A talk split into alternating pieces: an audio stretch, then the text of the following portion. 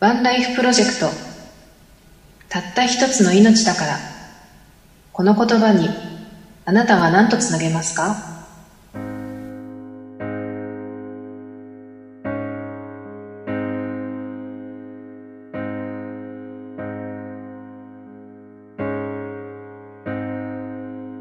私は生きるの。生か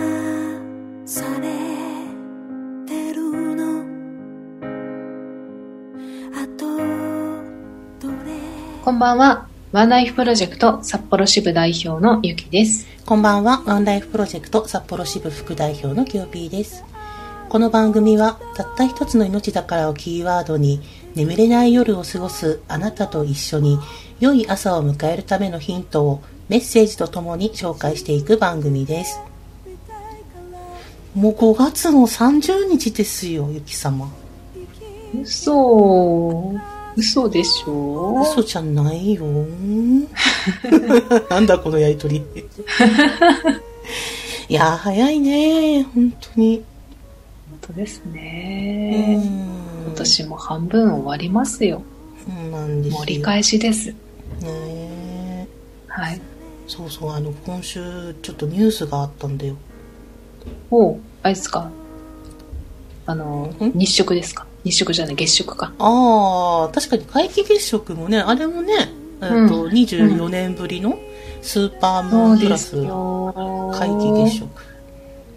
ねえなんかいろんな人が私も外に出ましたけどうん。あみんな空を見てると思ってちょっと嬉しくなりましたうーん。いやいや、それも確かにね、あの、あ違うニュース？ん？うん、そう。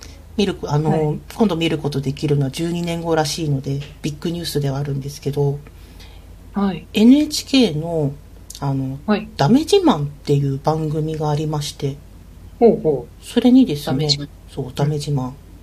あの、以前私がやってたラジオ番組の中で、ワンライフプロジェクトのコーナーがあったんですけど、ううん。そのコーナーにゲストで来てくださった佐々木美久さんが出演されてまして、え？NHK に？そう。しかもえー夫婦揃って、えー、全国デビューですか？ミクさんそう、全国デビューだよ。すごくない？おめでとうございます すごいしかも夫婦揃って。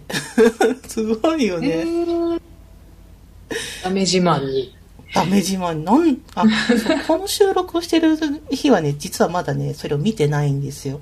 見てないので、ねえ。そう内容がわからないんだけど、うん。え、あの夫婦でダメ自慢って言ったらあれじゃないってちょっと思ってる、予想してるものはあるんだけど、うんうん。まあちょっとね、当日っていうか、まあ昨日の話なんですけど、29日、見てみないうん。とどんなことなのかわからないですが、ちょっと楽しみにしてて今。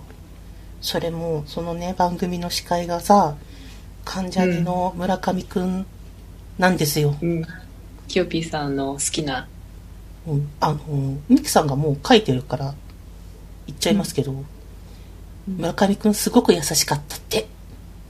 キャ で、あのーリモートでの出演だったんだけど、うんリモート越しに見ても、なんか目がキラキラしてて、やっぱりこの人ジャニーズなんだって思ったって書いてた。若干失礼ですよ いジャニーズですよジャニーズですよ。でも私もね、ちょっとね、たまにね、あれ、そうだ、関ジャニってジャニーズなんだよなって思う時があるから、あの、アイドルですよアイドルですよ。気にしません。まあそんなね、ビッグニュースがあったわけですよ。うんそれはビッグニュースだうん。おそらくね、あの、見逃し配信とかあるはずなので、うんうん今、このね、ワンライフを聞いて知ったという方は、ぜひそちらの方をご覧いただけたらと思います。いやビッグニュースですよ、うんそんなお知り合いが NHK に出てしかも関ジャニの方とお話ししたというねねえ。いいな、素直にいいなって思います。さあ、キヨピーさんもダメ自慢出ればいいじゃないですかそれはいろいろ考えます。さあ、ワンライフも負けてないぞ。そうだダメ自慢するぞ さ今日は、うね。今日のメッセージは、何、エータメ自慢なの？今日のメッセージは苦手なことを発表したらっていうタイトルのメッセージでございます。そのミクさんのうん。放送を、えー何かつながるメッセージはないかと思いまして、うん。えーえーブログを見たら、えーと小学生の女の子から、えーと寄せられたメッセージがありましたので、うん。今日はこれを紹介したいと思います。私は友達を作るのが苦手です。声をかけようと思ってもドキドキして緊張してしまって上手に言えません。授業中に発表するのも苦手です。答えはわかってるけど当てられるのが嫌で手を挙げられません。体育は一番苦手です。走るのは遅いし、鉄棒は全然できません。この前先生が苦手なことを書いておいでと言いました。変な宿題が出ました。なんでこんな宿題を出すのかなと少し不思議でした。でも、それで苦手なことがたくさんあることを知りました。嫌だなこんな自分嫌だなと思いました。次の日、この苦手なことについての授業がありました。みんなが発表していきます。頭のいい子にも、何にでもやれる子にも、苦手なことがあるそうです。へえ、そうなんだ、と驚きました。みんな同じなんだな、と思いました。家の手伝いが苦手とか、部屋の片付けが苦手とか、金魚の水槽の水洗いが苦手とか、いろんな苦手なことが出てきました。面白い発表に、みんながどっと笑ったりもしました。そして、先生が言いました。みんな、苦手なことがあっていいんだよ。何でもやれる人なんて、どこにもいないんだよ。今日、みんなの苦手を知りました。みんなが、みんなの気持ちを分かってあげられたらいいなと思います。そして、命があるから生きているんだよ。心があるから生きることができるんだよ。って教えてもらいました。その命は一つなんだよって。勇気を持って友達に気持ちを伝えて仲良く遊びたいと思います。いやー、この先生が素晴らしいよ。ねえ。こういう授業苦手なことをね、う発表する授業なんてね、受けたことない、聞いたことない。私もないなうん。まあ、いわゆる道徳とか生活の時間とかそういうところでやったのかね。うん。うん。でもこれ、なんかと、お母さんの話であるんだよね。はい、はい。あ、そうそうそう。うん。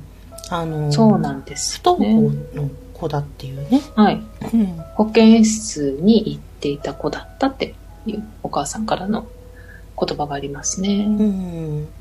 うん。まあ、この子はその後、教室行けるようになったんじゃないかなと思うんですけどさ。うん、行けるようになったって書いてますよ。あ、そりゃよかった。そう。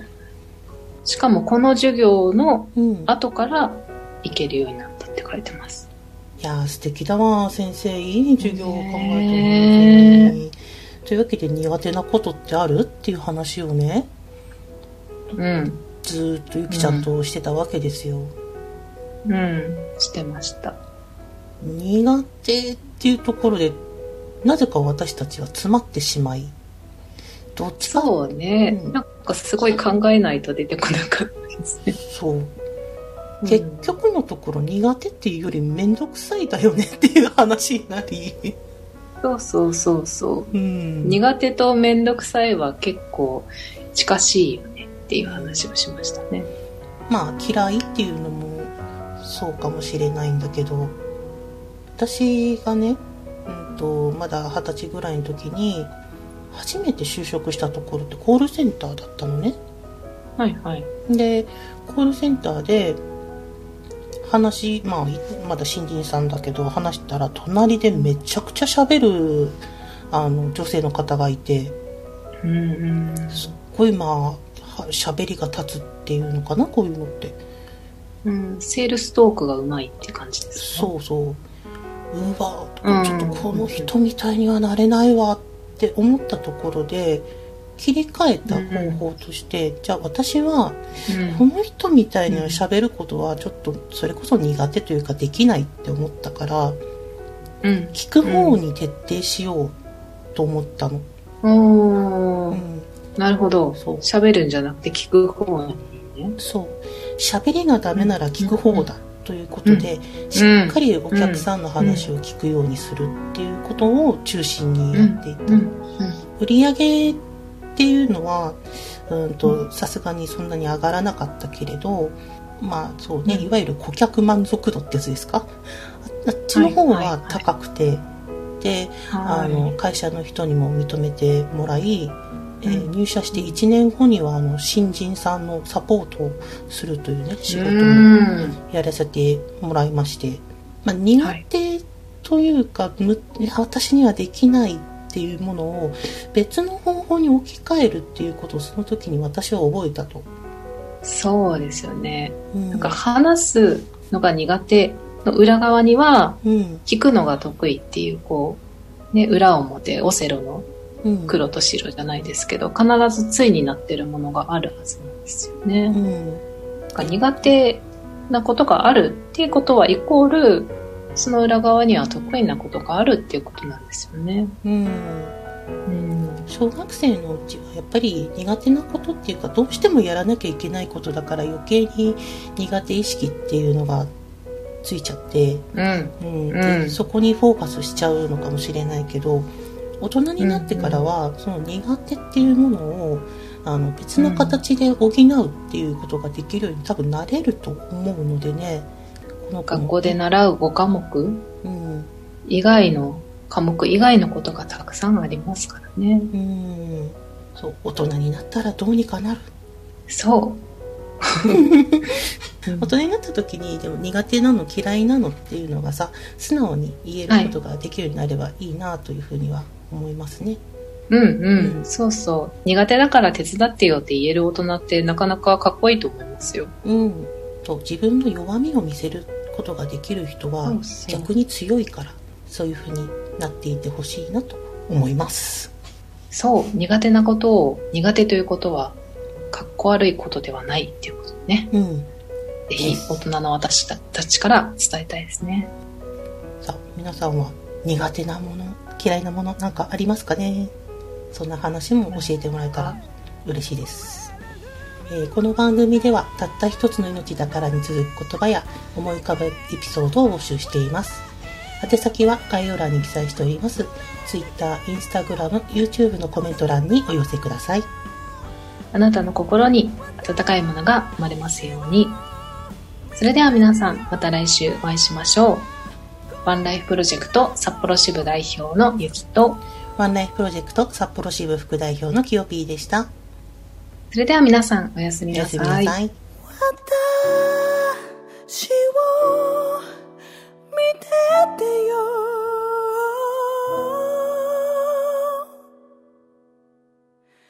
いつも